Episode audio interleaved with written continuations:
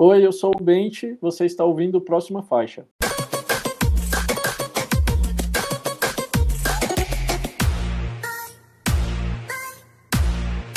Próxima faixa. Olá, está começando mais um episódio do Próxima Faixa. Eu com a minha regravação deste lado, Jorge Borges, quem está aqui comigo hoje? Eu, que vou falar agora, Matheus Guimarães. E na terceira ponta, quem é que tá? Eu, gente, engolindo meu orgulho na sua frente, pedindo desculpas por aquela noite. LS, ai, gente, muito voltando para dezembro. Eita, eita, como volta para dezembro, não é mesmo? Hoje estamos aqui essa semana para falar de Taylor Swift. Sim, achou que não íamos falar dela? Mas vamos falar muito dela. Falar mesmo, né, Matheus? Vamos falar mesmo, falar das regravações, falar da atual regravação, né? Do, do Speak Now, das próximas que vão vir, das que já passaram, do burburinho que isso tá gerando. Hoje vai ser quase um especial da Taylor. Por favor, não nos cancelem. Exatamente. Temos muito que falar sobre Speak Now e as regravações de Taylor Swift. Mas antes disso, muito bom lembrar de nos seguir nas redes sociais, arroba próxima faixa no Instagram, no Twitter, no TikTok, www.proximafaixa.com. Se encontra notícias, cobertura de eventos e muito mais. Estamos em todos os agregadores de podcast. Nos escute no Spotify, no iTunes, na Google, na Disney, no Castbox, aonde você preferir. Nos avalie, pois é muito importante, e nos siga também. Aqui na descrição deste episódio está a minutagem correta para você ir direto para gente para ouvir a gente falar sobre os Picknell e as regravações da Taylor, ou se você quiser pular direto para as notícias. Mas eu te convido a ficar aqui com a gente porque é muito bom nos ouvir, não é mesmo, Matheus? É sempre bom nos ouvir, inclusive reforço a parte de nos seguir nos agregadores. Nós estamos crescendo em ouvintes, muita gente veio com o, com o Gabriel Mahalen, mas muita gente não está inscrita. Vamos se inscrever, vamos receber atualizações dos episódios. Mas agora sim, seguindo nossa tradição milenar de indicar um podcast a cada semana, nossa indicação de hoje se descreve como um podcast com o puro suco do entretenimento. E esse é o podcast O Bagaço da Laranja, que, apesar desse nome, não tem nada a ver com samba. Ele é apresentado pelo Sérgio Dinés e pela Gabriela Martim, e eles buscam levar temas complexos para pessoas comuns. O, episódio, o podcast é muito bacana e eu indico em especial o último episódio, que fala sobre o papel das drag queens para além dos reality shows aí, como Queen of the Universe, RuPaul's Drag Race e etc. E conta com a participação da maravilhosa Athena Spark. Fica essa super dica aí para vocês. Mas agora eu já dei minha dica. Aliás, você tem uma dica de música pra gente? Tenho dica de música sim, gente. Como vocês estão cansados de saber, o Próxima Faixa faz parte do time de influenciadores da Groover Brasil. Né? Estamos lá. A Groover é uma plataforma que conecta artistas independentes ao público através de portais, através de podcasts, através de selos musicais. Tá aí abrindo espaço para bastante gente legal. E a nossa indicação de hoje é a Jessie. A Jessie é carioca e ela acabou de lançar o primeiro EP, Jessie. e a gente está ouvindo aqui viciada na faixa Ponte Aérea, que é a faixa foco desse disco. Ela é carioca do Rio de Janeiro e Ponte Aérea é uma música que fala sobre saudade, quando a distância e a falta da presença beiram a loucura. Sabe, triste com tesão? É esse mood. Se você gosta da Ebony, se você gosta das cantoras de rap nacional, escute a Jessie, é arroba GSY oficial no Instagram, no TikTok, no Facebook, no YouTube. Tudo lindo. Vai lá, gente, escutem, porque ela é incrível. Muito que bem, obrigado meninos por indicações maravilhosas. E agora convido todo mundo para a gente comentar sobre os lançamentos dos, das, dos últimos dias, os lançamentos da semana. Bora lá? Vamos!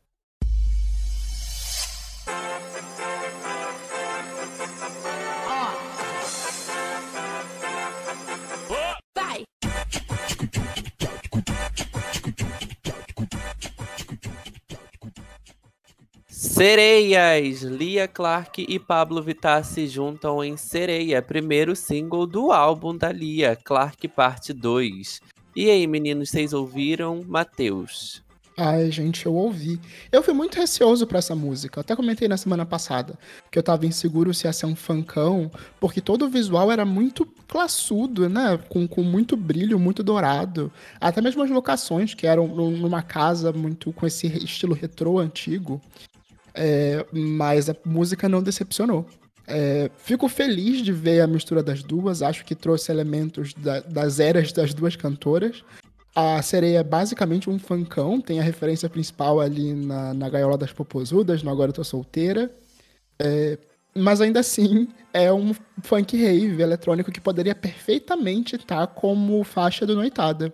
E é exatamente por isso eu fico muito feliz em ver a recepção negativa que essa música. a recepção positiva que essa música está recebendo. E me faz pensar muito no quanto as pessoas tiveram uma birra com o Noitada e não necessariamente com as músicas dele. Mas enfim, já tô falando demais. Vocês gostaram ou foi só eu? Eu gostei bastante desse lançamento. Eu tava muito ansioso pro Clark, né? A Lia veio aqui no próxima faixa, né? Durante a divulgação desse single. Né, ela falou bastante, ela tava muito empolgada para lançar esse álbum. Lançou a parte 1 lá no ano passado. Demorou um pouquinho por vários motivos, né? Que ela contou pra gente. Mas eu tô bastante ansioso para essa era, eu acho que ela vai servir bastante. Já começou com o pé direito, né, nesse feat com a Pablo Vittar, então eu acho que ela vai entregar tudo. Eu gostei bastante da estética, eu gostei bastante dos vocais. Eu fiquei com a impressão, e aí eu jogo para vocês. No feat da Glória com a Pablo, à meia-noite, parecia que a música era da Glória porque a Glória cantava o refrão, cantava a maior parte da música. E aí no feat da Lia com a Pablo, eu sinto que a música é da Pablo, porque a Pablo canta a maior parte da música, canta o refrão. Será que isso é uma tendência entre as drags? Elas vão chamar o feat, mas dá o destaque para quem tá entrando, para quem tá chegando? Fiquei com essa impressão. Acho que isso daí vem muito por conta do refrão, não. A Pablo canta basicamente o refrão e uma ponte pra música. Todos os versos estão inteiros da Lia Clark inclusive rimando como, como rapper mesmo, além do batidão do funk. Talvez isso deixe essa impressão. Mas ainda assim, eu acho a parte, tanto visual quanto vocal, da Lia muito marcante nessa música. Que até remete ao Lia Parte 1, que tá bem explícito, bem pancadão, apesar daqui ser mais suave. Ah, eu queria muito ver a Lia cantando. É... Não quis me quis quando eu sou pera. Esqueci o resto da música, gente. eu a letra. Eu queria eu... muito ver a Lia cantando junto com a Pablo. Eu amei a música. Eu acho que isso que o Aliás falou dá essa sensação mesmo, né?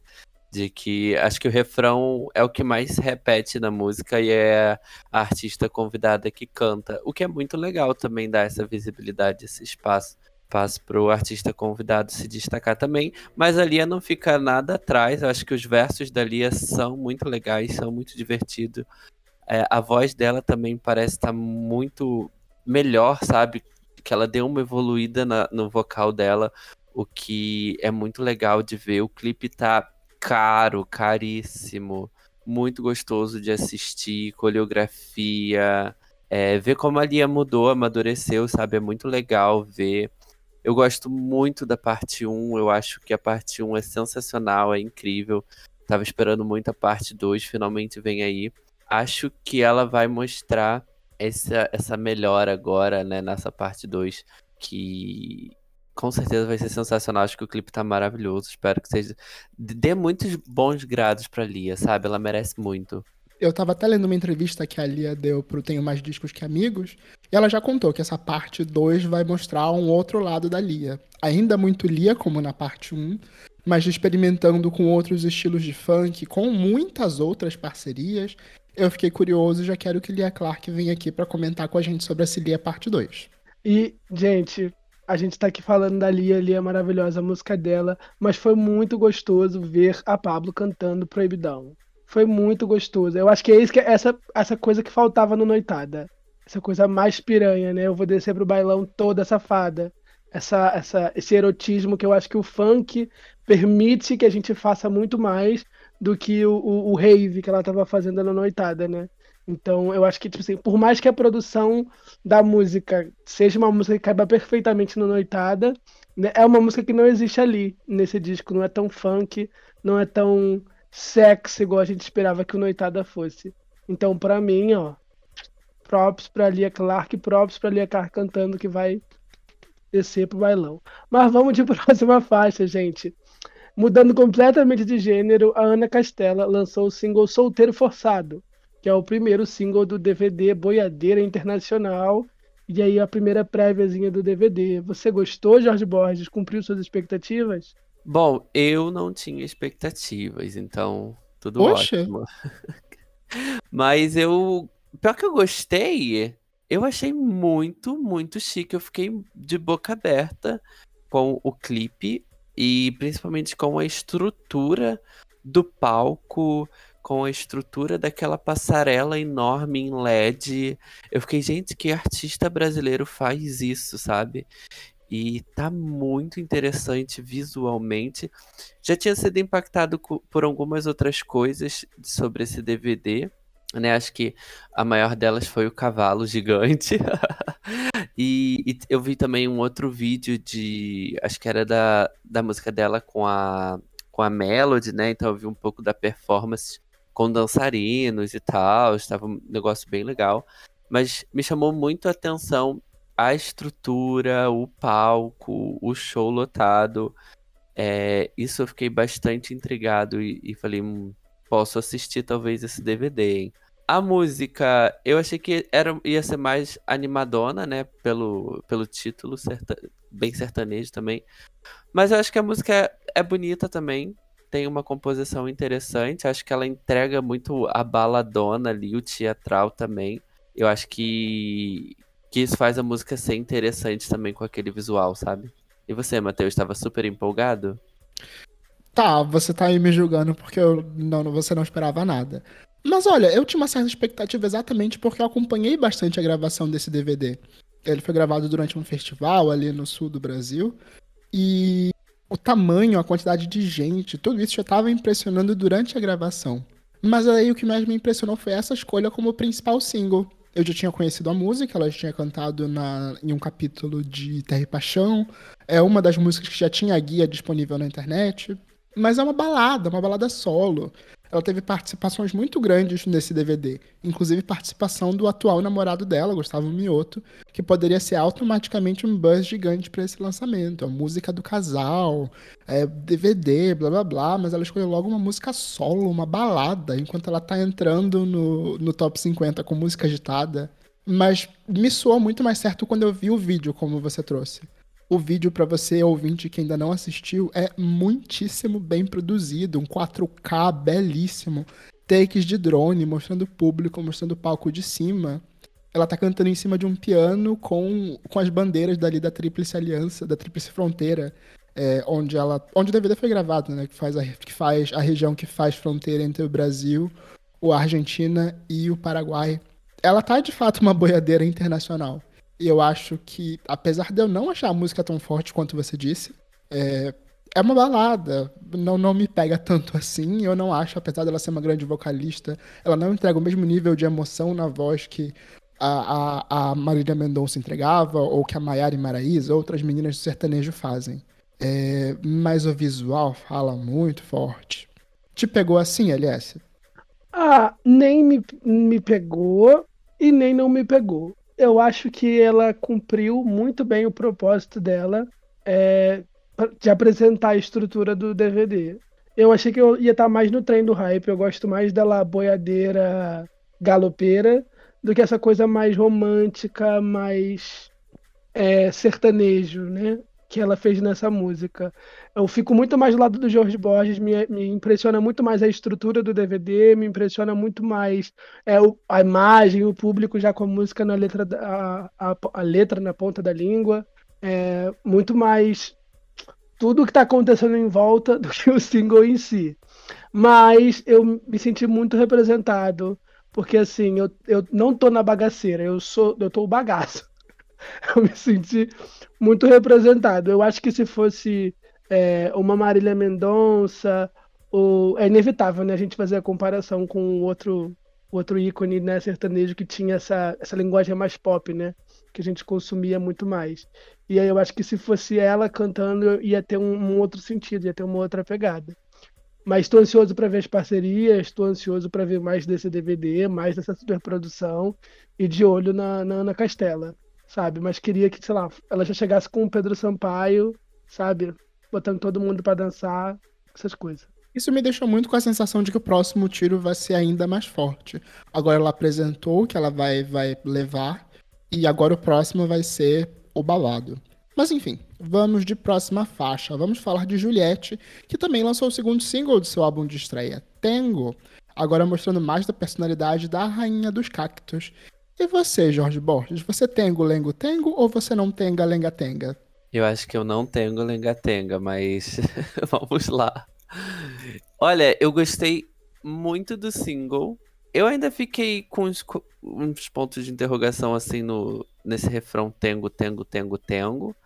Mas eu acho que ela fala que ela tem os olhos de não sei o que, né, no início da música. Eu falei, ah, eu acho que ela tá se expressando a isso. A ela ser essa pessoa. E. E tudo bem. Mas a música, falando da estrutura da música, o instrumental, é muito interessante. Muito, muito, muito interessante mesmo. Como a música começa, como o refrão dela acontece, o final é, todos os instrumentos que tocam ali, as misturas de gêneros, isso faz da música ser muito interessante para mim e desfocar um pouco dessa letra desse refrão de Tengo Tengo que eu não entendi. Mas fora isso, fora, fora o refrão do Tengo Tengo, acho que a letra é interessante também, né? Ela mostra ali uma faceta dela, ela, ela vem mostrar quem ela é, a Juliette, a Juliette artista, não espere isso de mim, eu sou aquilo. Eu acho que isso é muito legal. Mas eu preciso, de novo, aqui falar de visual. O visualizer dessa música, Juliette. Não sou bissexual, mas Juliette. Gente, tá muito bonito. Muito, muito bonito no sentido de que ela tá muito bonita no clipe, muito sexy. E, e o fundo, a temática, as cores que eu também não entendi, mas as cores, como que tá, aconteceu, tá muito bonito. O visual desse, desse, o visualizer dessa música tá muito interessante, de verdade. E você, Matheus? Ah, eu tô aqui louco pra comentar. É, você disse que não entendeu tanto a questão do Tengo Lengo Tengo. É, a, obviamente a referência ao, à onomatopeia que a gente usa pro, pro triângulo do forró. É o nosso padam padam. Mas a, Mind blowing. É, mas a, a, a, referência, o que ela disse em entrevistas, no que ela estava tentando expressar através da sua onomatopeia, é, é, o, é o dela, é o borogodó dela. Ela tenga, lenga, tenga por causa disso. E jogando para esse aspecto, até consigo traçar um paralelo muito legal com o Genesequá, a música da, da Urias, as duas músicas falam basicamente a mesma coisa, se mostrando, elas se mostrando enquanto cantoras diferentes, com seus próprios estilos dentro de seus próprios gêneros. Lá a Urias mistura um, um, uma, uma, uma vibe muito mais eletrônica, um electrodance, e aqui a Urias está. A Urias, oh, a Juliette está misturando um forró com trap. Que mostra bem o, o, como ela quer trabalhar a música dela, a musicalidade dela, misturando gêneros, misturando o tradicional com o popular. Eu achei genial. Admito que é engraçado quando a gente pega pela primeira vez o refrão Tengo, Lengo, Tengo, mas eu compreendi a proposta que ela tá tentando trazer com essa música. Admito que não gosto tanto quanto eu gosto de Sai da Frente, eu acho Sai da Frente muito mais forte, mas Tengo, Lengo, Tengo mostra muito bem ao que a Juliette está vindo. E me deixa muito mais curioso pro que vem nesse disco. Mas e você, LS? Gostou? Não? Tenga, Lenga, Tenga? Não Tenga, Lenga, Tenga? Ah, gente, eu amei. É isso eu tô ouvindo vocês falarem. Eu, assim, eu de cara eu preferia sair da frente. Mas depois ficou na minha cabeça. Tenho, vocês não gostaram do Tengo Lengo Tengo? É, é, divertido, é uma brincadeirinha gostosa. E eu acho que não é nem um refrão. É o pré-refrão. Né? Porque é o refrão. refrão. Não, é porque eu tenho lengo, com um batidão fortinho. E depois ela canta que por dentro. É, por fora ela é gostosa, por dentro ela é poesia. Eu acho que é esse o refrão que eu sou diferenciada e não sei o que. Gente, o beat tá incrível, o visualizer ela tá super sexy, é, me surpreendeu muito positivamente. É, depois de sair da frente, eu achei que ela ia dar uma desacelerada, mas não, ela acelerou. E o clipe tá muito legal, mas é um visualizer. Eu acho que se fosse uma superprodução, tivesse mais coisas acontecendo, igual o clipe de Sai da Frente, eu acho que era disparado é, uma grande favorita. Eu gostei bastante da letra, eu gostei bastante do beat. É, eu podia viralizar, porque eu achei esse triângulo, tengo lá com um triângulozinho super gostoso, super diferente, sabe? Mas ao mesmo tempo muito fácil de reproduzir. Você se sentir gostosa, né? Se sentir diferenciada. Ah, eu adorei. Quem sabe vem aí mesmo um viral, porque é, olhando para a produção da música e pela composição, ela foi basicamente escrita pela trupe da, da, da Luísa Sonza no Doce 22. É uma produção do Rafinha RSQ, que assinou junto com ela Modo Turbo, e escrita pela Elana Dara e pela Carolzinha também, além da própria Juliette. Então tem tudo para vir aí. Ah, gente, eu tô apaixonado. Vamos de próxima faixa.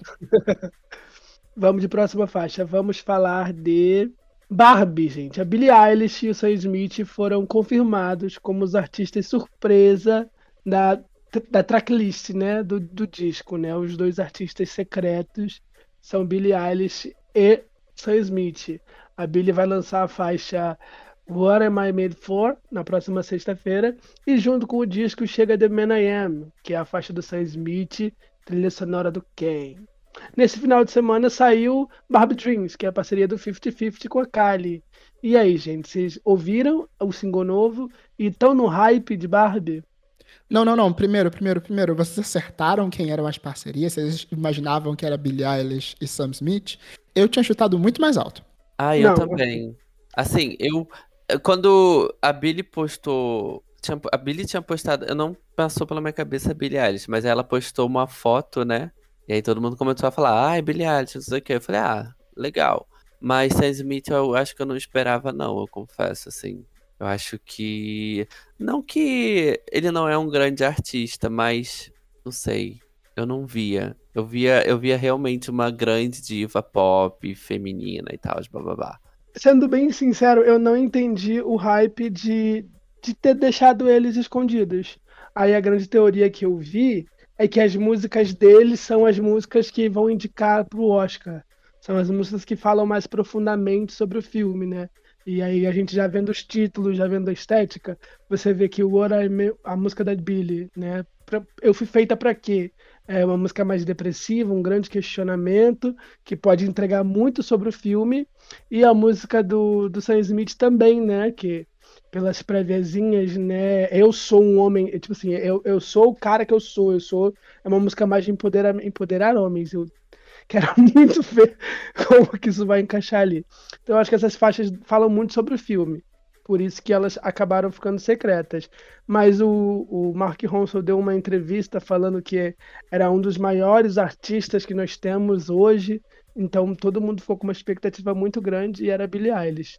Ok, ela é incrível, mas Poxa. E o Sam Smith, que era uma pessoa com uma forte ligação com a Barbie. E eu já estava pensando, meu Deus, é a Britney Spears. É... Não, então, é, não era o Sam Smith, era a Billie Eilish. E ele repostou no Instagram. O que aconteceu? A, a hora que a People soltou a música, foi na mesma hora que, que soltou a entrevista que ele deu com essa fala de que um dos maiores artistas vivos, foi na mesma, acho que é, foi pouco depois, assim, coisa de 5 minutos, 20 minutos da Billy anunciar a música. Então tava todo mundo falando que o grande artista seria o último, mas não, ele falou que ele estava falando especificamente da Billy. Quando ele deu a entrevista, tipo, na sexta-feira, é, ela ainda não tinha anunciado, só que eles só publicaram na segunda, junto com o anúncio dela. E aí causou esse grande alvoroço no Twitter por causa de nada. Ah, eu acho que a Billy é uma grande aposta é, para trilha sonora, ela já ganhou como trilha sonora, ela já vem também fazendo boas trilhas sonoras, assim, das coisas que ela participou e que eu ouvi. É muito bom, é muito legal. Então, para mirar no Oscar, no Grammy, é, eu acho que é, é até jogar save, sabe? Porque indicada vai ser. Indicada ela vai ser, com certeza. E, e, realmente a música parece ser num contexto, né, que o filme provavelmente vai ter uma fase ali da Barbie se questionar pela a sua existência, então a música claramente vai ser sobre, sobre esse momento do filme. Então acho que eles com a Billie Eilish, eles já conseguiram uma indicação, sabe? Hum, eu vou jogar uma expectativa alta, vamos ver se vocês pegam. Me parece um álbum tão grande, tão pop, até dentro da expectativa que se cria em torno da Barbie, me soa estranho eles escolherem possivelmente duas músicas mais complexas, mais cabeças, e não tentarem mirar num fenômeno a la Let It Go pra ser a música tema do filme, sabe? Me soa até como. Ainda não vimos o filme, obviamente, mas uma antítese do que a gente espera da Barbie. As outras músicas, inclusive a do 50-50, que, que fecha essa trilha sonora, me soam muito mais dentro do imaginário, a estética que vem sendo mostrada até agora, o que a gente associa a Barbie. É, eu acho que é. Talvez a proposta é exatamente essa, né? Todas as músicas que a gente ouviu da Barbie até agora, do filme, são totalmente pra cima, são totalmente alegres, são totalmente festivas. E a do Sam Smith também parece ser essa vibe. Ele postou um trechinho. E a da Billie Eilish não, vai contra totalmente, provavelmente, todas essas outras músicas. Então, acho que talvez seja até a temática que eles querem dar. Talvez o plot twist do filme, então é algo que eles querem dar mais evidência, sabe? Não sabemos, vamos descobrir. Mas eu acho que vai por aí, vai por esse caminho mesmo. É, já lançaram, já foi lançada todas as músicas felizes, genéricas do que é a Barbie agora. Vem conhecer quem é a Barbie, sabe? Sim, e, e boatos que as músicas da Ava Max e da Liso pra trilha sonora também são baladas. Tá todo mundo esperando um pop, esperando uma coisa diferente. E não. Vai vir aí a balada, vai vir aí o drama. E a gente crê. Até eu, eu falei, né, quando saiu a música da Dua Lipa, que ela tá falando: meu coração pode estar tá doendo, mas você não vai ver isso no meu rosto, eu sou a Barbie. E vou ficar aqui dançando. Então acho que até o primeiro single já dava essa, essa pista e a gente ouviu bastante que a, o filme teria um grande, um grande cunho de crítica, de fazer a gente repensar o que a gente conhece da Barbie. Mas é isso, fiquei ansioso para as duas próximas músicas. Falando rapidinho de Barbie Dream, gostei. Gostei dessa mistura de K-pop aí com, com, com dance music. É, não conhecia o Kali e a Kali, mas estou de olho para mais. Me pegou muito o sample de Janet Jackson. Eu, inclusive, achava que conhecia 50-50 e não conhecia. Eu confundia elas com o, o aquele outro grupo do After Twice. Ever. Twice, não? Não, não. A Espa. Isso, eu acho que sim. Mas achava que conhecia, não conhecia. Enfim, uma boa surpresa. O 50-50 é o do viral, não é? I'm feeling lonely. and I'm Isso. so- Eu acho que é. Eu acho que Elas é. mesmas. Isso. Mas vamos de próxima faixa, gente. Vamos falar do maior Numanice de todos os tempos. Ludmilla subiu ao palco do Engenhão e cantou para 60 mil pessoas no Rio de Janeiro, com uma campanha histórica no Emo Rio, né? Foram mais de 1.900 doações de sangue. E aí, meninos, vocês acompanharam o Numanice esse final de semana? Ah, eu acompanho a repercussão do Numanice pela internet e foi muito gostoso de ver. E aí eu não entendi, e aí eu vim- vou trazer essa fofoca, por isso que eu botei aqui no roteiro pra gente fofocar sobre isso. É, no dia do Numanice, eu só vi a Ludmilla. Ludmilla literalmente saiu no Fantástico. Ludmilla saiu no, no, no- na, com a campanha do Emo Rio, saiu no Bom Dia, saiu no, no- Sabe, todos os programas falavam do show, dos, dos, dos recordes. Todas as páginas do Twitter falavam de recorde. E no dia seguinte, o pessoal tava falando da, da Anitta, que tava na, na- está até agora, lá na Semana de Moda da Itália. E alguém brotou, assim, falando que é, ah, toda vez que alguma tá em, em evidência, a outra faz alguma coisa. E eu não vi isso. Eu vi as duas brilhando em momentos e situações completamente diferentes. Aí eu tô aqui me questionando, gente, a rivalidade às vezes tá na cabeça de vocês. Ai, Porque sim, você- sim, sim, sim, sim. Obrigado Uma por falar não- sobre isso. Uma coisa não tem nada a ver com a outra. Uma tá aqui, quebrando recordes, saiu no Fantástico, no, na Ana Maria falou do show, o jornal falou do show, sabe? Fez uma ação super bonita. A outra tá brilhando lá na França, não tem nada a ver, não tem ninguém nem falando da mesma coisa, não tem ninguém ofuscando ninguém, tá na cabeça de vocês, tá? Agora falando sobre a Ludmilla. É, eu conheço amigos que foram, eu tenho amigos que foram, e eles só exaltaram, foi tudo. Teve participação do Baco, do L7 e do Sorriso Maroto. É, o show foi incrível. Ela, assim. E, e boatos que tinha muito mais de 60 mil pessoas lá. 60 mil era o público pagante. Então tinha os convidados dela, tinham convidados de imprensa. Tava muito lotado e ainda assim uma organização e uma produção de milhões. Parabéns, Ludmilla, que todo mundo só enalteceu o Numanais. Ai, deixa eu falar porque eu preciso comentar sobre essa rivalidade que foi criada. Além de não entender, eu acho tão burro a gente pensar numa, em criar uma rivalidade, em falar sobre demanda de público e etc.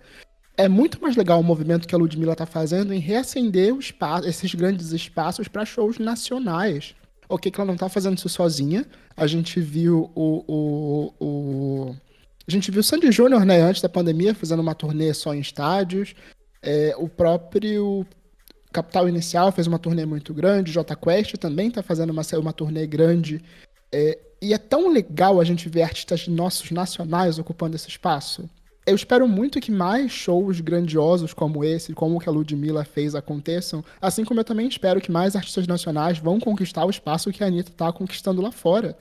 E é muito legal ver essas duas coisas acontecendo ao mesmo tempo. Inclusive dá a sensação pra gente aqui que tá vivendo o pop de que o pop não tá parado. Enquanto, ok, a Anitta tá lá fora focando no internacional, a Ludmilla tá aqui dentro, é, criando novos espaços e movimentando o público, mostrando a importância do, de artistas como ela. Isso é genial e essencial. Agora sim, falando do show de fato, eu moro há mais ou menos um ano bem perto do Engenhão, quatro quarteirões do Engenhão. Eu nunca tinha visto um show nacional. Mentira, um show, no geral, modifica tanto o espaço quanto foi esse no Manaus. É, desde ter o esquema de trânsito especial, isso tinha acontecido só no Coldplay até então, mas as luzes do Numanice foram bizarras era, era muita luz, iluminava o, o, quarteirão, os quarteirões prédios em volta. Eu, mesmo morando a alguns quarteirões de distância, via o estádio muito iluminado, muito longe. Dava para ouvir os fogos daqui da minha casa. É, foi bizarro. E eu espero muito que tenha acontecido alguma gravação oficial, que isso vira um DVD, vira um especial no Globoplay, vira um especial na Record aí de final de ano. Pelo amor de Deus, Ludmilla, lança isso. Eu acho que nem no Coldplay, pra te ser bem sincero, teve um esquema de trânsito tão eficaz. E né? tava tudo Porque... fechado e todo mundo conseguiu chegar do... e sair. Exatamente. É, eu acompanhei pouco do evento, porque eu estava em outro evento, mas o que eu vi, eu fiquei muito feliz, eu achei muito legal. É, várias pessoas no meu Instagram foram, então eu vi muita coisa assim, né? De várias visões diferentes também. Quem tava na arquibancada, quem tava na pista, quem tava na Premium. E, e a sensação de todo mundo, sabe? De realização. Acho que foi muito legal ver isso. E, e que patamar, né? Que a, que a Ludmilla alcançou com o Numanice num showzinho pequenininho que ela começou e agora fazendo num estádio. Espero que isso vire tendência para Ludmilla Bruno Manaisse e para outros artistas também, né? Eu acho que é muito legal porque dá inspiração para outros artistas também, né? Nacionais, no caso, chegar aonde você quer chegar. E eu acho que o show foi muito bonito. Teve uma, acho que nunca teve uma queima de fogos 360. Ela fez uma queima de fogos 360 no estádio, o que é completamente genial e foda. Aqueles drones eu acho que foi um espetáculo pop grandiosíssimo que a gente não tem no Brasil ou nunca teve, sendo bem sincero. Acho que a turnê do, do, do Sandy Júnior foi assim, o ato mais pop do Brasil que eu consigo pensar. E a Ludmilla alcançou um nível muito maior com, com esse show do Numanice, sabe? Com a estrutura, com, com a movimentação. Eu acho que tá nascendo aí uma grande Numanice Tour em estádio, quem sabe? Ai, cara, esse daí já é meu sonho. Eu espero muito. Mas vamos falar de remix, meu povo? Vamos falar de Pablo Vittar, que anunciou o After, seu, o álbum de remix do Noitada, que conta com várias parcerias icônicas. Agora sim, gente, vamos falar de Pablo Vittar. Vocês estão preparados para a recepção que esse álbum pode ter?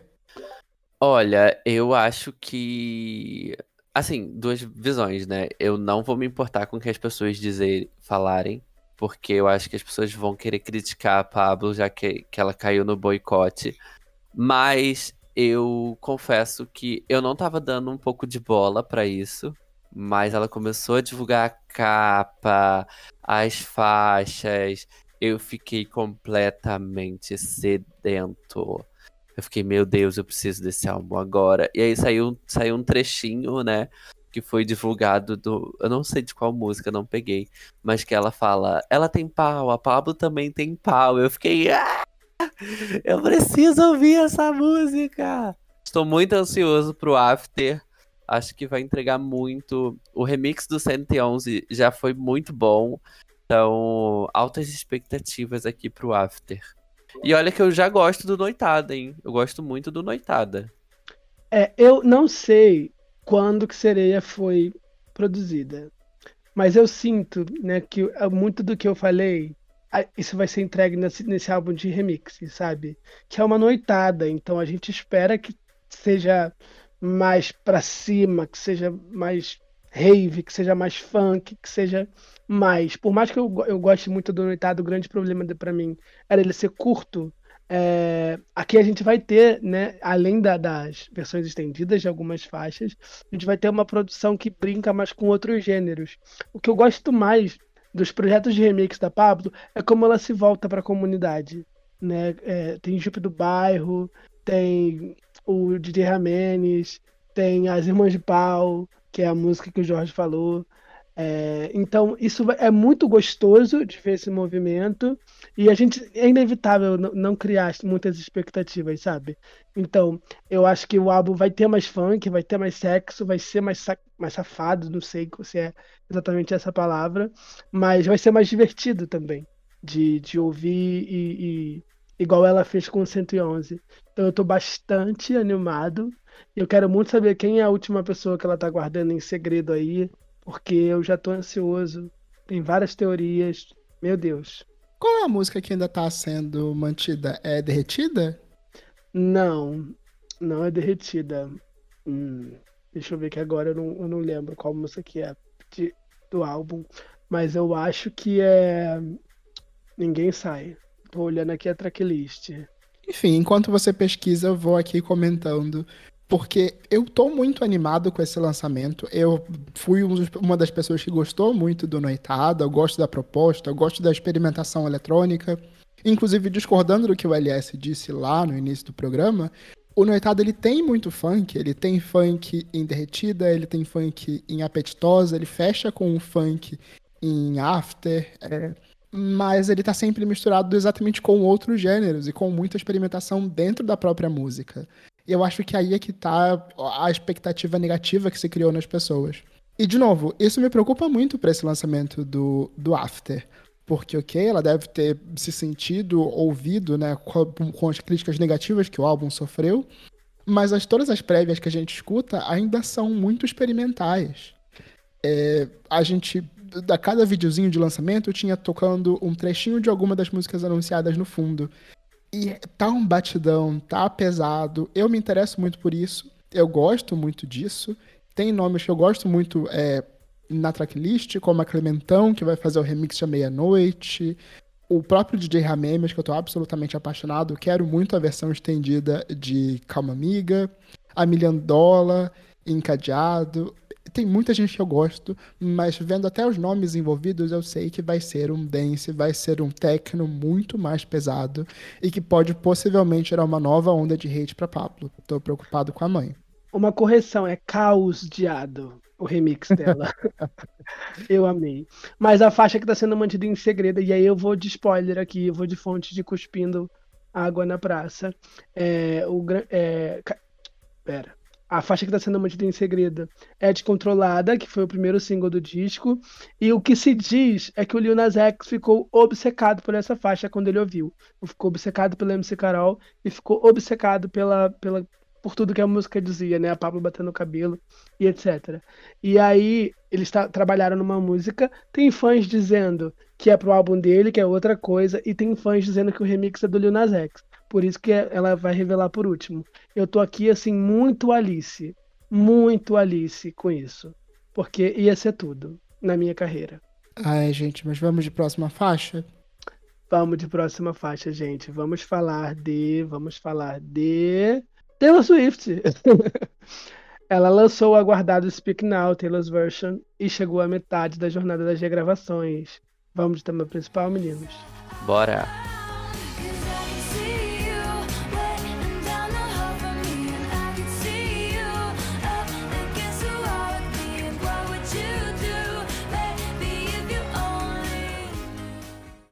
Vamos falar agora, pessoal. Na última semana, Taylor Swift lançou o Speak Now Taylor's Version e chegou na metade da jornada das regravações, sendo agora dona dos projetos Fearless, Red e Speak Now. E no episódio de hoje do Próxima Faixa, vamos comentar sobre o fenômeno das regravações e como a Lourinha deu a volta por cima, tornando todo o seu catálogo popular na era dos streams com esse movimento. A importância das faixas do Deval, as mudanças nas regravações, os vídeos e a The Eras Tour, que deixou tudo ainda maior. Nós fomos envolvidos pela Taylor Swift. Ela abre portas para outros artistas que façam o mesmo ou é uma exceção? Qual a nossa regravação favorita e o que esperamos dos próximos álbuns?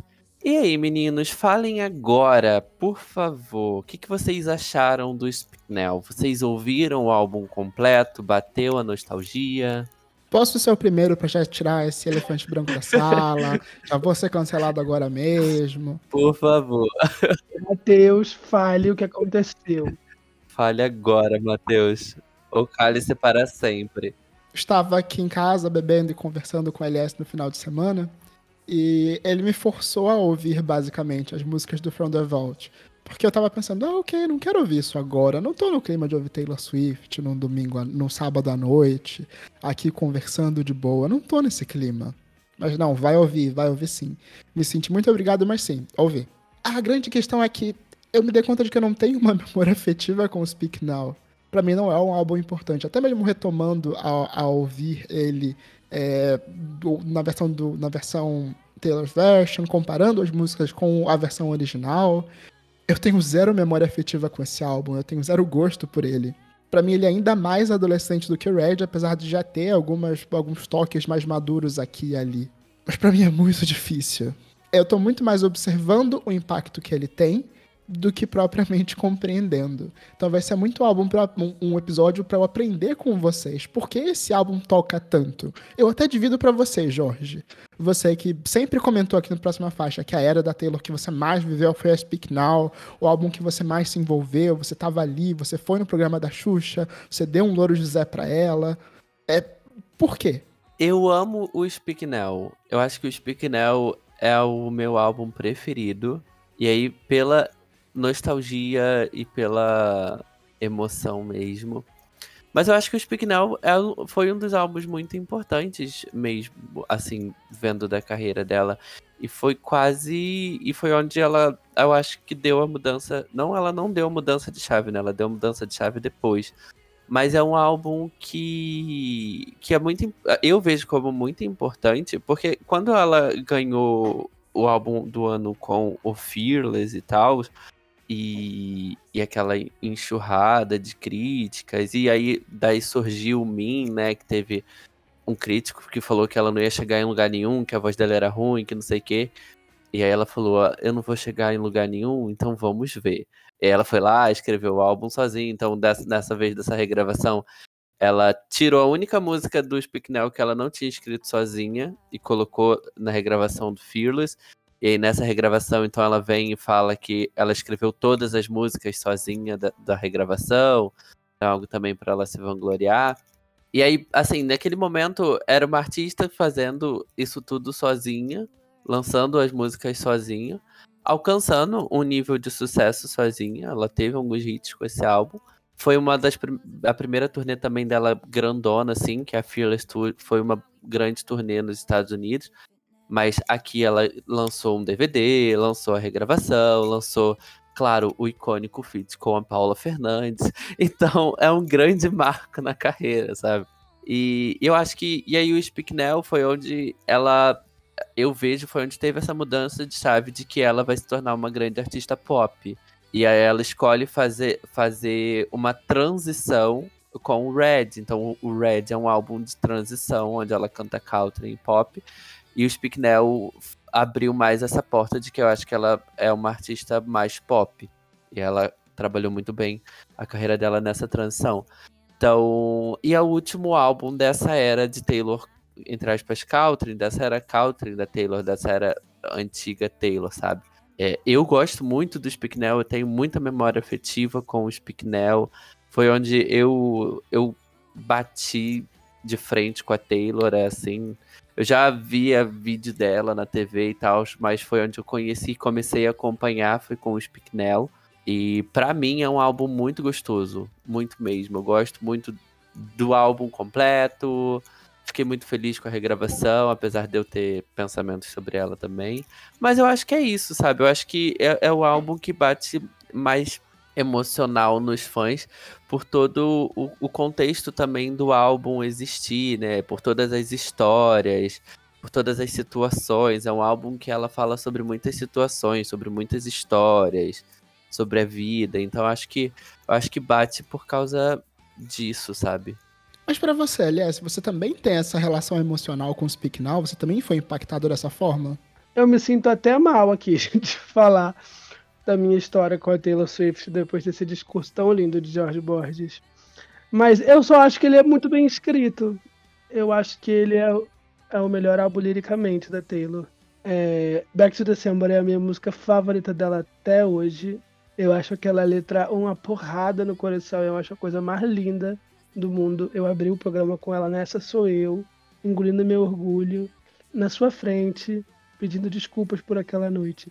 E quem conhecia Taylor, né, sabia que ela tinha é, é, a fama de ter vários namorados e sumir, da ghosting, ficar muito decepcionada, sei lá, porque sei lá por, por, por, quais motivos não me ligo tanto, tanto nas fofocas assim. Sempre gostei muito mais dela como artista. E aí, né, mas todo mundo era muito babaca com ela, ela era sempre a vítima. E aí, quando ela para e pede perdão, ela dá uma porrada em todo mundo. E aí a gente começa a pensar que não, realmente os caras estavam errados. Mas Mine também é uma faixa que significa muito, principalmente agora, né? Na, na, na questão das regravações. Você é a melhor coisa que sempre foi minha, é, que já foi minha, né? Ela tá sempre falando sobre a arte dela. E eu conheci a Taylor antes. Eu conheci a Taylor praticamente no debut. É, é, 2007, 2008, na verdade, né? O segundo álbum saiu no final de 2008, o primeiro álbum saiu em 2006. Em 2007, 2008 eu já conhecia ela porque eu acompanhava a Miley, né, via Hannah Montana, passava os clipes no, no comercial do Disney Channel, etc. Ela apareceu no filme da Hannah Montana também. Então ela já estava no radar da Disney. Eu podia jurar que ela ia fazer uma série da Disney, mas não, foi por outro caminho, né? E eu acho que a grande questão com o Speak Now é que foi o momento que ela pegou a voz dela, quando todo mundo estava dizendo que ela era uma coisa, ela foi lá e ela, eu acho que o álbum é muito sobre isso, né? Sobre o momento dela de falar. E aí ela pegou a narrativa para ela, pegou a palavra para ela e, sabe, fez acontecer. Isso foi muito lindo. Depois desse disco não tinha como ela, sei lá, continuar no country, continuar nichada. Tipo, acho que foi o primeiro disco dela a vender mais de um milhão de cópias. Então, para mim ela fez tudo no Speak Now e faz todo sentido. É, os fãs se conectarem tanto com ele até hoje e tantas músicas serem fan favorites, né? Long Live é uma letra tão incrível. Vou ficar aqui para sempre. Paula Fernandes. A versão em ah, é. português é. é. tão legal porque na época já falavam que ela não gostava do Brasil, que ela não gostava dos países da América Latina, que ela não gostava de pobre. E aí ela não só veio pro Brasil, como fez um feat com a Paula Fernandes, sabe? Não tinha nem demanda para show, mas ela veio, fez show é, privado, fez festa, é, fez, deu entrevista, foi muito legal. Mas agora vem cá, uma coisa que me pegou muito revisitando esse álbum é ver como ele ainda assim é muito teen. Ok, vocês trouxeram o quanto ela se expressa, o quanto ela trouxe é, as emoções nesse álbum, mas é, na minha memória, admito que não fui voltar para ouvir o Fearless, mas algumas coisas no, no Speak Now me soam tão teens, ou até mais teens, do que o que a gente ouvia no Fearless. É, a própria Mine que o LS trouxe, para mim toda essa abordagem ainda é muito infantil. Tanto Mine quanto Min me pegaram muito dessa forma. Até a interpretação dela, que vai para uns tons mais agudos, que aí trazendo a questão da regravação, ela nem consegue mais reproduzir o quão aguda era a voz dela nessa época. Foi uma questão de nostalgia, vocês se apegarem, se relacionarem com isso? Ou foi muito mais pela letra? Jorge Borges, quero ouvir de você, que tá mais envolvido nas duas pontas. Porque olhar, você vai falar da letra mesmo. É, eu acho que. Eu acho que tem essa essa vertente porque ela escreveu o álbum com 19 anos, né? Ela compôs o álbum com 19 anos, então assim, ela 19 anos ainda é uma adolescente. Tudo bem que não se vive como um adolescente, mas era o, o, o, o tipo de pessoa com quem ela estava alcançando também e ainda alcança até hoje, adolescente. Então, assim, é uma artista de 19 anos escrevendo um álbum para meninas de 13, 14, 15 anos ouvirem também, entendeu? E ainda assim tem letras muito difíceis de serem consumidas por uma pessoa de 19 anos que escreveu. Então eu acho que eu acho que bate por causa disso, né? Fazem o quê? 13 anos que o álbum já foi lançado, 13 anos que o álbum foi lançado. Então acho que bate por causa disso também, é ter essa temática, mas é eu não sinto essa juventude, não é juventude a palavra, mas essa jovialidade nas letras do Speaknell. Eu não sinto tanto isso, mas eu senti muito com as novas regravações. Eu acho que as novas regravações, elas me, fize me fizeram sentir, sabe? Tipo, nossa, que adolescente.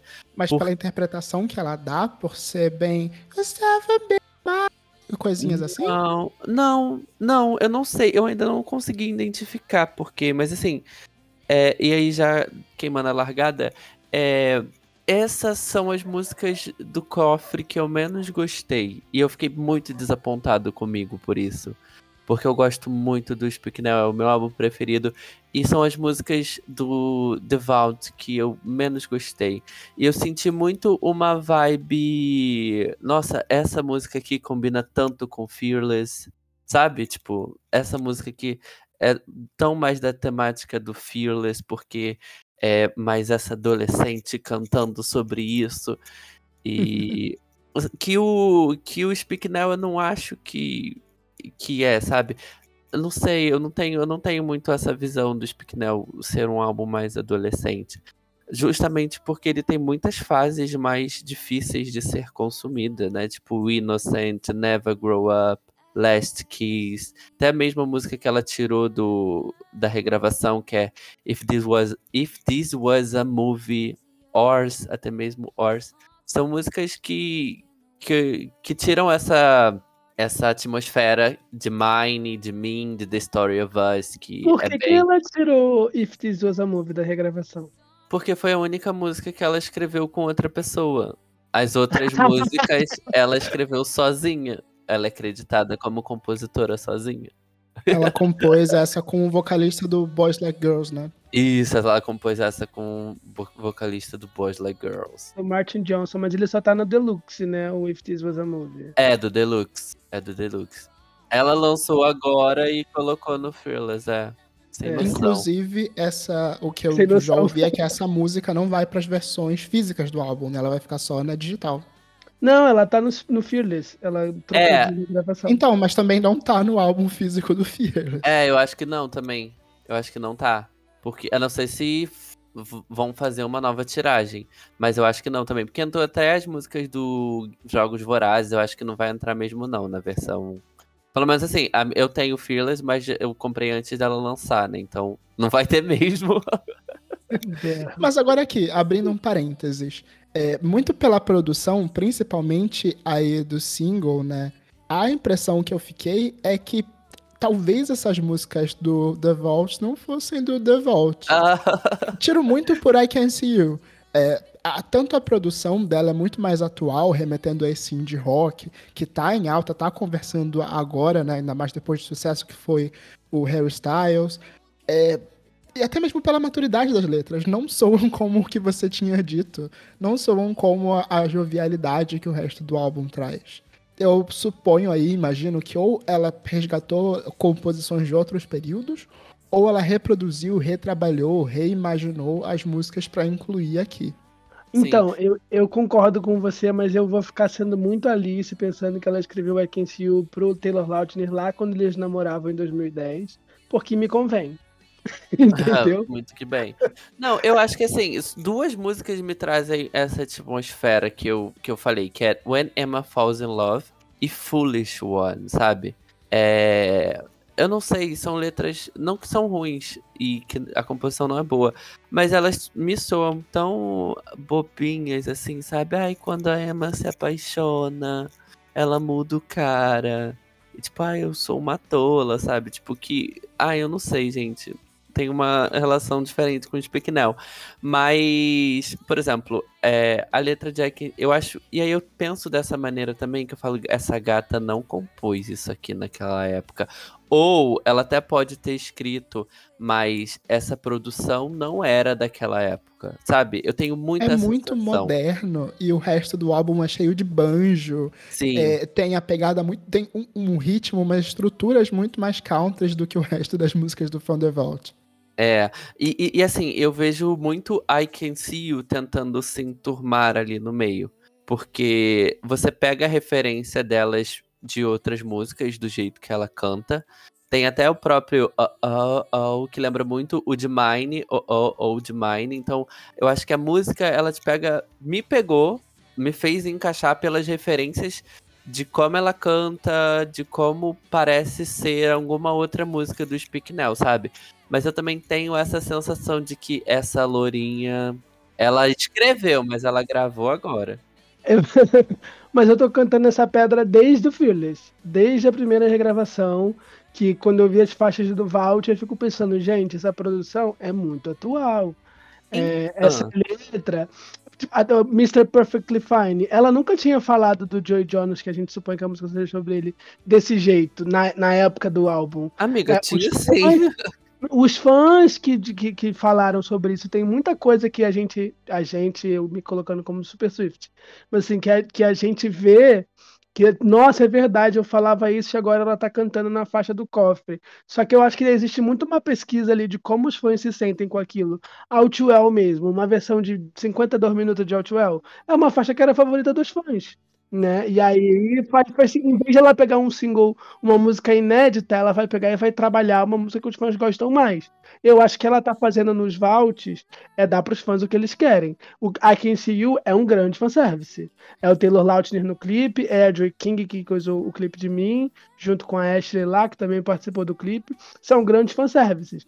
Então eu, eu tô cantando essa pedra há muito tempo. Ela tá vendo que os fãs falam, ela sempre viu tudo, então ela lembra do que os fãs falaram, ela vê os fãs teorizando e traz o que os fãs estão querendo. E para mim, Mastermind. Mas é, para mim é óbvio, é óbvio que ela tá, assim, ela pegou uma letra, um esboço que ela tinha e ela escreve agora, ela finaliza isso agora, está indo pro estúdio agora. Né? E eu preciso comentar sobre como é um, um, um fanservice muito bem servido. É, ah. Na própria ponte da música, ela faz, ela interpola com, com You Belong With Me o clipe tem 50 milhões de referências à, à carreira dela. Eu acho Sim. super pretencioso, uma produção muito grande. Me pergunto quando ela gravou isso. Mas é, é, muito certeiro. Ela gravou no mesmo período que ela terminou com Joe. Que quando saiu a notícia de que ela terminou com Joe, misteriosamente vazou uma foto do clipe. Misteriosamente, assim. Nunca e vazou nada os fãs começaram a teorizar que talvez ela, o Joey tenha terminado, eles tenham brigado por causa do Taylor Lautner. Eu fiquei assim, gente. Ai, não, não, esse aí eu não Eu adorei essa fofoca. Ele é casado com a Taylor. É, ele é casado com a Taylor. O Taylor é casado com a Taylor. Foi relações públicas dela mesmo. Mas assim, eu acho que tem embasamento. Tudo, tu, tudo o que acontece tem embasamento, assim, sabe? Então, assim, ela lançar uma música From the Vault pro Joey tem embasamento, porque tem uma música pro Joey no Fearless, sabe? E na época ela falava abertamente do Joe, assim, da relação dela com o Joe na mídia, sabe? Então, que ela que quando ela lançou o Fearless, ela falou: "Ah, eu mudei Tipo assim, o álbum tava pronto e aí eu falei, galera, fiz essa música aqui, preciso colocar ela no álbum. E foi o que aconteceu com Forever and Always. Então, eu acredito que, que sim, pode ter sido até mesmo uma música que ela compôs depois do lançamento do álbum, sabe? Falando sobre aquilo. Então, por exemplo, as músicas do Red, do Red, é, do Red. É, eu acho que as músicas do Red são as que mais combinam com, com o álbum, né? Ela tem um feat com o Red Sheeran no álbum, então assim, provavelmente ela gravou outras músicas com Ed Sheeran no álbum sim, aí foi lá e lançou mais uma música com Ed Sheeran. Baby, que foi uma música que saiu com, do, do Sugarland, ela fez um feat, ela foi lá e regravou. A música do Better Man, nossa, meu sonho era ouvir Better Man, que foi o Big Little Town, que gravou, ganhou Grammy com essa música lá em 2014, sei lá. E ela foi lá e regravou. Então, assim, a versão de Well, quando ela lançou o Red, ela falou que tinha escrito uma música de 10 minutos, mas assim, a composição de Well de 10 minutos é muito uma, uma compositora Taylor do folclore que escreveria, sabe? Eu acho, que, eu acho que ela fez alguma modificação ali atualmente, sim. Eu acho que ela mexeu em alguma estrutura, sim. Mas assim, isso não é dito, isso é só suposição. Eu não, eu não acho, não. Eu tenho certeza, entendeu? As faixas entraram em estúdio agora, é a Taylor de agora gravando faixas que ela pode ter esboçado naquela época. Mas, Mas... o que, o que eu. O, no, no, em algum deluxe do Lover tem a letra completa de Outwell. Eu tô para fazer isso há mó tempão e eu esqueço de ver. Você tá que... pra comprar, Jorge? Mais não, um, eu não, Jorge. Eu não, eu não quero. Eu tenho um só. Eu acho que é o que eu tenho mesmo, que tem a letra do. Né? Porque quando, quando ela lançou. Gente, ela não é fanfiqueira, tá defendendo. É, quando aqui. ela lançou o Lover, ela lançou quatro deluxes caderno, quatro cadernos deluxe, é, scratchbook, que vinham com várias fotos, vários rascunhos de música, vários é, páginas do diário dela. E aí, num desses quatro, tinha a letra completa de Outwell 10 minutos. E aí não é a mesma que ela lançou, porque é, ela não, não é inocente. e nem boba. Mas vamos voltar a falar do, do, das regravações, gente. Vamos, é, vamos. Deixa eu seguir aqui com vocês, porque eu queria muito saber o que mais me intriga no meio disso daí tudo, já que eu não sou muito fã das músicas. É, vocês esperavam que isso tivesse tanto impacto, que essas regravações fossem se tornar tão grandes? A gente está no momento onde as regravações da Taylor Swift são, é, estão no top 5 de álbuns com mais plays no Spotify. É, o, próprio, esse próprio lançamento do Speak Now ficou por muito tempo no Trending Topics do Twitter. Ainda é um assunto que rende comentários. Eu não estava preparado para tamanha repercussão. E nem achei que tinha motivação para tudo isso mas é só por causa de uma, de uma antecipação que ela tá criando. O que vocês acham disso? Eu não esperava também. Eu não esperava isso tudo desse jeito. Eu lembro que até quando saiu esse babado de que ela falou que ia regravar, eu falei, ah, ela não vai fazer isso não, tá muito longe. Era tipo três anos, eu acho, dois anos, dois anos até começar as regravações, né? Acho que ela falou disso em 2018 e ela só ia poder regravar a partir de dezembro de 2020. Eu falei, gente, dezembro de 2020 tá tão longe, ela não vai fazer nada disso. E então eu fiquei muito assim, sabe?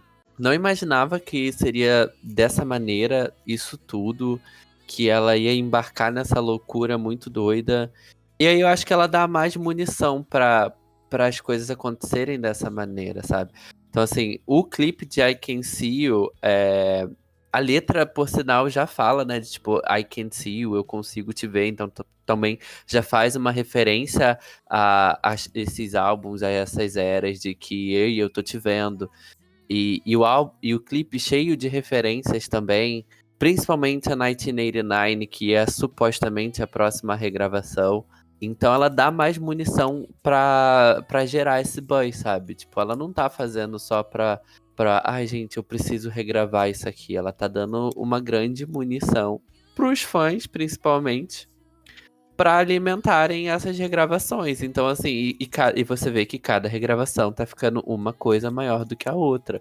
O Fearless começou pequenininho ali, sabe? Tipo, o Fearless, o Fearless chegou e foi isso. Eu e ia aí... falar isso, pobre do Fearless, gente. É, eu acho que nem ela imaginava que ia ser tão grande. E o Fearless não tem clipe.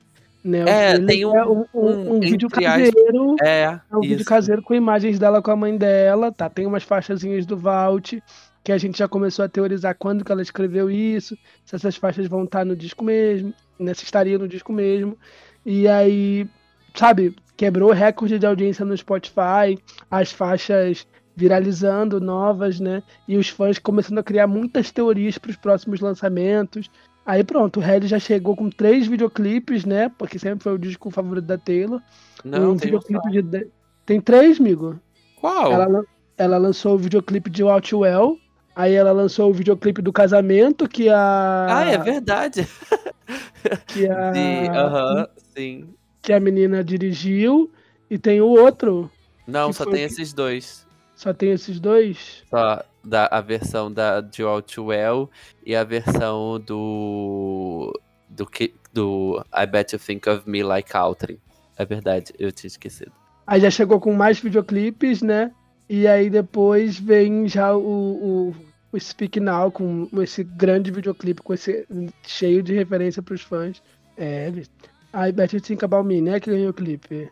Isso, isso, isso, isso. É, gente, momentos. Eu, e aí eu acho que é isso, sabe? Eu acho que ela dá mais munição para os fãs consumirem. Os fãs vão consumindo. E assim, o Speak Now lançou agora, então qual que vai ser a próxima regravação, né? E fica aí é, a questão. E então come- começa a munição, começa os detalhes, começa a acessar para a próxima regravação e vários detalhes que as pessoas criam teorias. Vocês querem entrar nesses buracos da teorias de qual será a próxima regravação? Aquela... é o 89, é o Reputation. Se a gente entrar nesse buraco, a gente vai ficar aqui pra sempre. É, não, eu nem, eu nem tô entrando também nesse buraco. Eu acho que eu, eu queria falar sobre o impacto das gravações, né? Se a gente acha que isso vai ter algum impacto na indústria. A gente está vendo a Demi Lovato regravando as faixas dela também, trazendo para o rock. Agora ela anunciou é, o lançamento de Sorry Not Sorry com Slash, uma versão de rock. Isso já tinha acontecido antes com a JoJo também, mas não teve tanto boato. Aliás, não teve tanto, não fez tanto barulho assim. É, existem boatos que a Kesha quer regravar algumas coisas muito inspiradas na Taylor Swift. É, vocês acham que isso vai impactar a indústria? Você acha que outros artistas vão fazer o mesmo movimento para se tornarem donas de suas músicas, principalmente artistas que tiveram problemas públicos com as gravadoras, empresários, etc? Não, isso meio que sempre aconteceu. É, eu ia falar isso agora. Só, eu tava até comentando, acho que até comentei aqui no próxima faixa em algum episódio é, de uma entrevista que a, a Fernanda Abreu fez com o Corredor 7, Corredor 5, perdão, o nome do canal. É uma entrevista, um formato de entrevista maravilhoso que é ouvindo a discografia dela e comentando a discografia.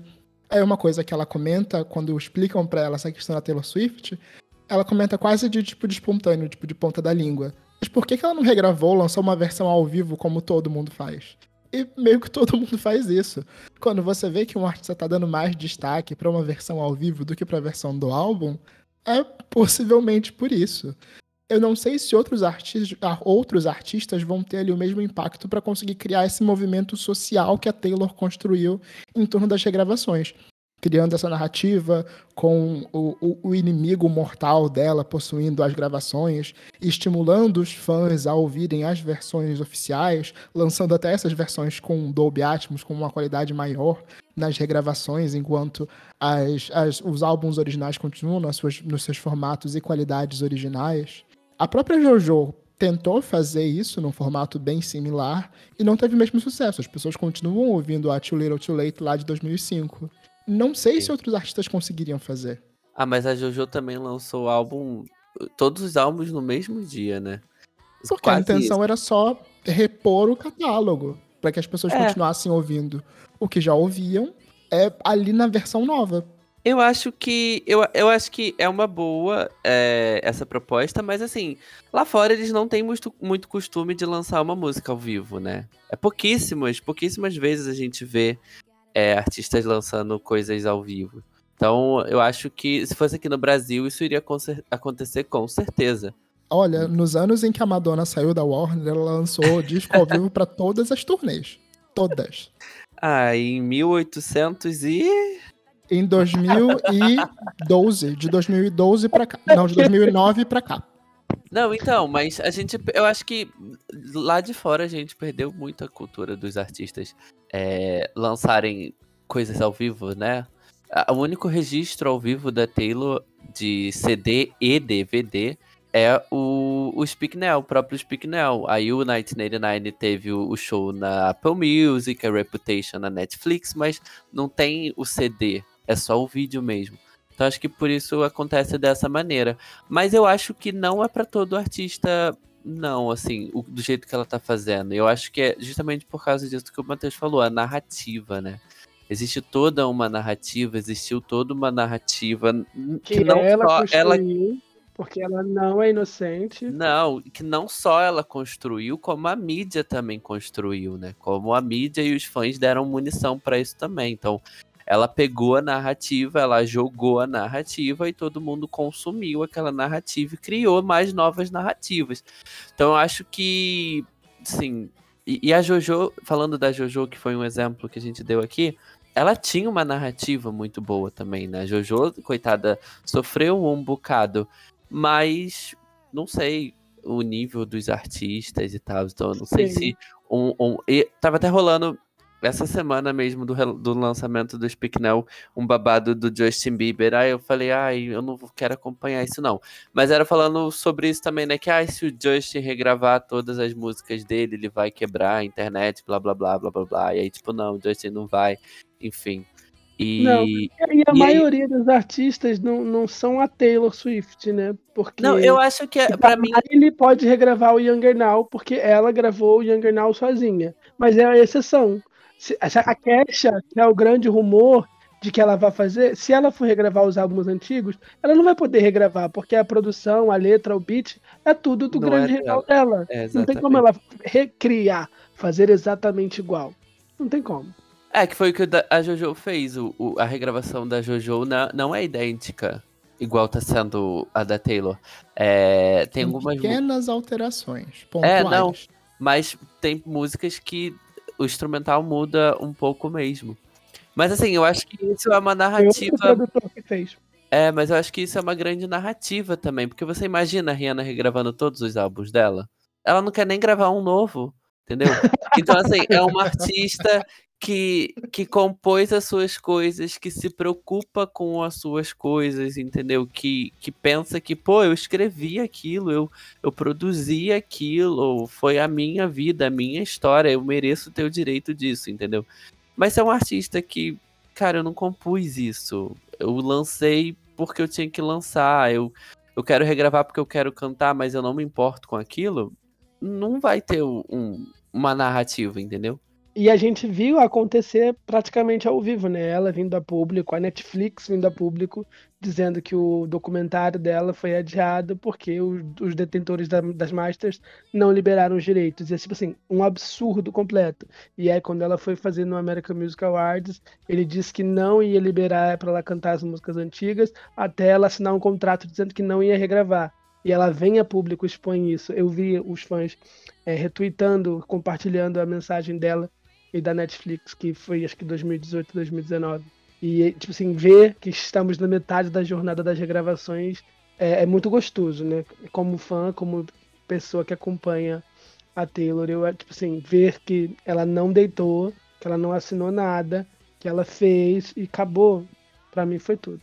E aqui já nos encaminhando pro final desse episódio, eu pergunto, é, as regravações estão sendo o grande carro de divulgação para The Eras Tour? Eu não tinha me atentado a isso, mas é, eu vi a, na discussão eterna de Beyoncé versus Taylor Swift, nessa questão de turnê, que acaba sendo uma discussão bem burra, mas um argumento que uma pessoa levantou foi muito válido e de muito interessante. É, ele comenta que a Beyoncé está fazendo a, a Renaissance Tour baseada totalmente no Renaissance, enquanto desde o início da, da The Eras Tour a Taylor Swift já lançou duas regravações, já tinha mais uma lançada, lançou um disco de estúdio e tá promovendo toda essa galera com ainda com a, a regravação de mais três discos a vir a qualquer momento. É um carro de divulgação muito inteligente, muito interessante.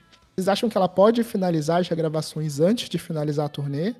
Eu não sei quanto que a The Eras Tour é impactada pelas regravações ou quanto que as regravações foram impactadas pela The Eras Tour. Nossa, se é... bom ponto. Eu não sei, porque ela tinha que fazer uma turnê, ela, a última turnê dela tinha sido em 2019, 18, do Lover, que ela não chegou a fazer, então a última turnê dela foi em 2017, ela chegou a anunciar a Lover Tour e não aconteceu por causa da pandemia. E desde então ela já tinha lançou dois álbuns, que foram o Folklore e o Evermore.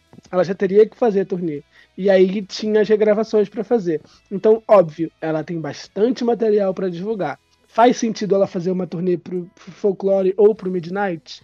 Não fazia sentido, sabe? Se ela queria lançar. Então eu acho que ela foi meio que trouxe a The Eras Tour para fazer, para né, promover tudo isso de uma vez junto. Mas talvez o show já estava planejado para divulgar os álbuns, né?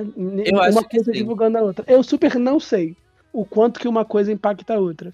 Eu É. super acho que era uma turnê do Folklore, uma turnê do Lover, sei lá, e virou uma turnê de eras por causa desse bafafá todo das regravações. E aí acaba sendo um grande sucesso, porque uma coisa vai impulsionando a outra. Eu acho que é Até isso faz sentido também. ser uma turnê mais Lover, porque é o álbum que mais tá representado, né? Sim, ó, Não, o, o, Midnight. É, né, o Midnight e o Lover. O Midnight e o Lover estão ali para a para na turnê. Acho que ela Não. canta seis músicas dos dois. É? Não. Eu acho que ela canta mais música do folclore do que o do Lover. Ou é, ou é igual, assim, é igual.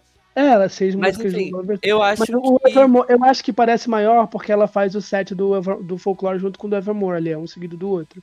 E aí a gente tá mais tempo naquele ambiente que ela criou. É, isso é. Mas eu acho que é exatamente isso, assim, né? Tipo, como fazer uma turnê para um álbum, pro, no caso, o Midnight, que foi o último álbum dela. Como fazer uma turnê para esse álbum, sendo que o meu último álbum, a turnê foi cancelada, eu lancei mais dois álbuns depois dele, e eu tô fazendo uma regravação. Não tem como eu focar num, num álbum, num disco só, sabe? Então acho que acho que a motivação pode ter vindo daí, mas a turnê a, a turnê e as regravações elas estão se complementando muito. Assim, eu acho que eu acho que é exatamente isso. Porque, por exemplo, eu acho que o Spicknell tomou muito ma- mais força com a turnê. A regravação do Spicknell tomou muito mais forças com a turnê, porque quando ela terminou com o Joe, começou a turnê e gravou o clipe de Spicknell, tudo aconteceu ali no mesmo momento.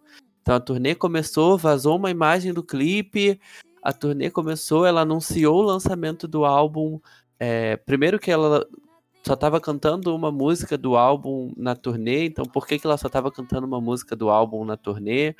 Ela anunciou o lançamento do disco num show da turnê, e aí agora ela lançou o clipe de, de I Can See You na turnê. Então, assim, é- ela tá fazendo todo esse crossover, sabe? E, e, e aumentando essa expectativa pra turnê. Então, assim, por exemplo, é, no YouTube foi lançado um vídeo privado no YouTube do México. Tipo assim, é, The Eras Tour no México. E a legenda era 18 do, do 11, que é quando vai acontecer o show no Rio. Então, assim, o que, que vai acontecer nesse dia? O que, que tem nesse dia? O que, que tem na turnê do México, entendeu? Então já se começa a tornar também munição pra turnê. Será que ela vai anunciar o próximo, a próxima regravação na turnê? Será que ela vai cantar Com mais certeza. músicas? Entendeu? Então, um tá dando munição pro outro ali. Acho que um tá começando a influenciar o outro. E aí, O que, fica- o que me deixa mais preocupado é como não satura. Eu acho que vin- vindo de fora, vendo de fora, quem não acompanha, deve estar totalmente saturado. Gente, ela lançou seis Eu. álbuns nos últimos três anos. Eu, gente, tô muito, não vou mentir. E a gente que acompanha de perto, tá, tipo assim, eu achei que eu ia estar super saturado, mas não, eu tô cada vez mais animado. Eu fiquei super saturado com o Red, porque assim, 10 minutos uma música, quem aguenta isso? Mas o que ela fez no Speak Now foi muito bem pensado, e eu acho sim que ela vai correr para gravar o 1989, lançar em novembro desse ano aqui no Brasil, e vai ser incrível, e du- as duas últimas regravações do ano que vem, junto com a turnê. E aí acabou. Mas É. também tem gente dizendo que ela vai lançar, tipo, igual ela fez. Ela lançou o Fearless e o Red no ano retrasado. No ano passado ela lançou Midnight, surpreendendo todo mundo. Aí esse ano ela lança mais duas regravações. Ano que vem ela vem com álbum inédito e só termina as regravações em 2025. Eu não vejo ela lançando o TS11 por agora. aí eu Mas vejo. como aconteceu muita coisa, porque ela terminou com o Joey e a turnê e as várias, os vários sentimentos que ela revisitou, boatos que ela escreveu muita coisa, né? Então, mas como tem muita música do Vault, não sei se, se- sei lá. Eu acho que eu acho que é, é- é cansativo mesmo. Eu acho que chega a ser cansativo mesmo. Eu, em alguns momentos, eu fico muito cansado. Fico, ai, de novo, mais um clipe com teorias. Mas. Mas é aquilo, né? Eu acho que é muito feito. Tem uma proporção muito grande, porque ela é uma artista muito grande. Então tem uma proporção muito grande. Mas eu vejo muito que ela faz isso realmente pra brincar com os fãs dela, sabe? Então, assim, ela não lançou o clipe pra uma pessoa ficar lá contando as teorias daquilo, aquilo, outro. Ela lançou o clipe. Você que não curte, não viu, achou legal, nunca vai ver de novo, beleza, mas vai ter fã que vai ficar ali vendo, caçando, entendeu? Então por isso que ela continua fazendo, por isso que tem a grande proporção que tem. Mas eu acho que. E aí acaba tomando proporção da mídia toda. Então você acaba vendo. E aí é massivo. Mas quem tá dentro, quem tá curtindo, quer mais, entendeu? Por isso que continua tendo a mesma coisa. Mas eu acho que é possível sim ela lançar o TS11 ano que vem, no meio dessa, da, dessa pataquada toda. E eu vejo muito o, o, debut, o debut como o último mesmo. Acho que o debut vai ser o último mesmo. Vai fechar completamente as regravações e. Eu não diria 2025, não. Eu acho que não tem necessidade. Sim, ela lançou dois álbuns em 2021. Então, ela lançou duas regravações em 2021. É, então duas regravações. uma outra divulgação por ser um álbum novo. Eu acho que se ela lançar o DS11 ano que vem, vai ser lá pro meio barra final do ano, igual Midnight, porque ela vai ter lançado no 1989 provavelmente em outubro ou novembro, então vai estar tá muito em cima para lançar outro disco. E eu tenho certeza que o 1989 vai ser um álbum muito grande, uma regravação. Ah, vai ser. Muito grande. É. Né? E aí lançar um álbum não faz sentido, sei lá, ela lançar um álbum já vir com regravação. Se ela lançar duas regravações esse ano e duas regravações ano que vem, ela fica livre. Eu acho que era o, o mais certo de se, de se, fazer, até porque a turnê vai até outubro do ano que vem. Mas não sei. Para finalizar, gente, qual é a sua regravação favorita, Jorge? E qual é a gravação que você está mais animada para vir ainda?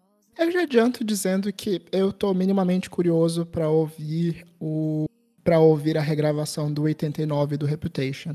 Talvez até mais do Reputation, porque é o único álbum da Taylor que eu gosto muito de verdade. Mas eu acho que os fãs não querem muito essa. Ah, eu acho que sim. Eu acho que o Reputation, eu acho que o 1989 vai ser, se for a próxima regravação, vai ser uma grande regravação. É o maior álbum dela, então vai ser enorme. Mas eu acho que o Reputation vai ser maior, porque ela teve uma grande leva de fãs vindo com Reputation. E essa galera gosta muito do Reputation. E justamente pelo Reputation ser muito sobre o Joe, né? Então acho que vai ser uma grande regravação também.